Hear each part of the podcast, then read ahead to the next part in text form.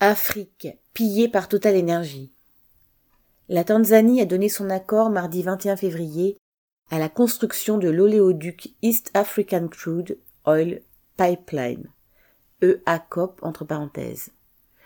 Outre les ravages environnementaux à prévoir, cet énorme projet pétrolier est dénoncé depuis des années par les populations locales et les ONG.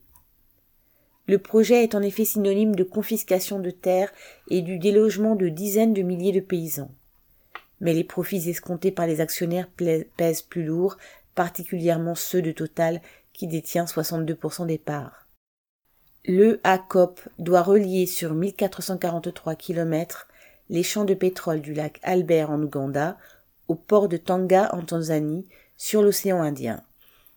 Il a la particularité d'être chauffé à 50 degrés sur tout son trajet, du fait de la forte viscosité du pétrole brut ougandais. De plus, d'après un rapport publié en octobre 2022 par les associations Les Amis de la Terre et Survie, environ 118 000 personnes parmi les paysans des régions où sera extrait puis acheminé le pétrole seront chassées de leurs terres. Les multiples témoignages relayés par les médias depuis des années font état d'intimidations et de menaces émanant des forces de sécurité de TotalEnergies et des forces armées ougandaises et tanzaniennes. Plusieurs leaders de communautés et des membres d'ONG locales ont été arrêtés et doivent aujourd'hui se cacher du fait de leur opposition au projet. La multinationale pétrolière nie bien entendu tout cela.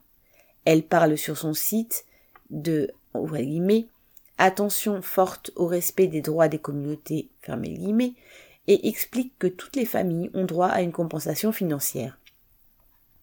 Dans les faits, de nombreux paysans chassés il y a plusieurs années disent n'avoir toujours rien perçu.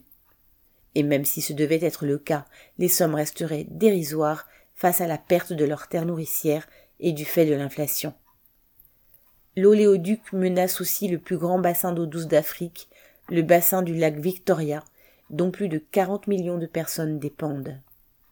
Les militants des ONG locales redoutent les fuites de pétrole en se basant sur l'exemple catastrophique du Nigeria. Le pillage impérialiste, qui est au cœur de toute l'histoire de TotalEnergies et de son ancêtre Elf, se poursuit avec le soutien indéfectible de l'État français.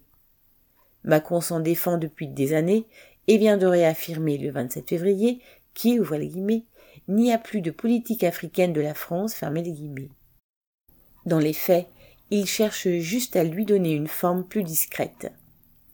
L'Élysée a ainsi dû reconnaître que le président avait écrit en mai 2021 une lettre au président ougandais Museveni dans laquelle il affirme souhaiter une accélération du chantier EACOP. Face à la loi du profit, le sort de la planète et des êtres humains compte pour rien. Thomas Baumer.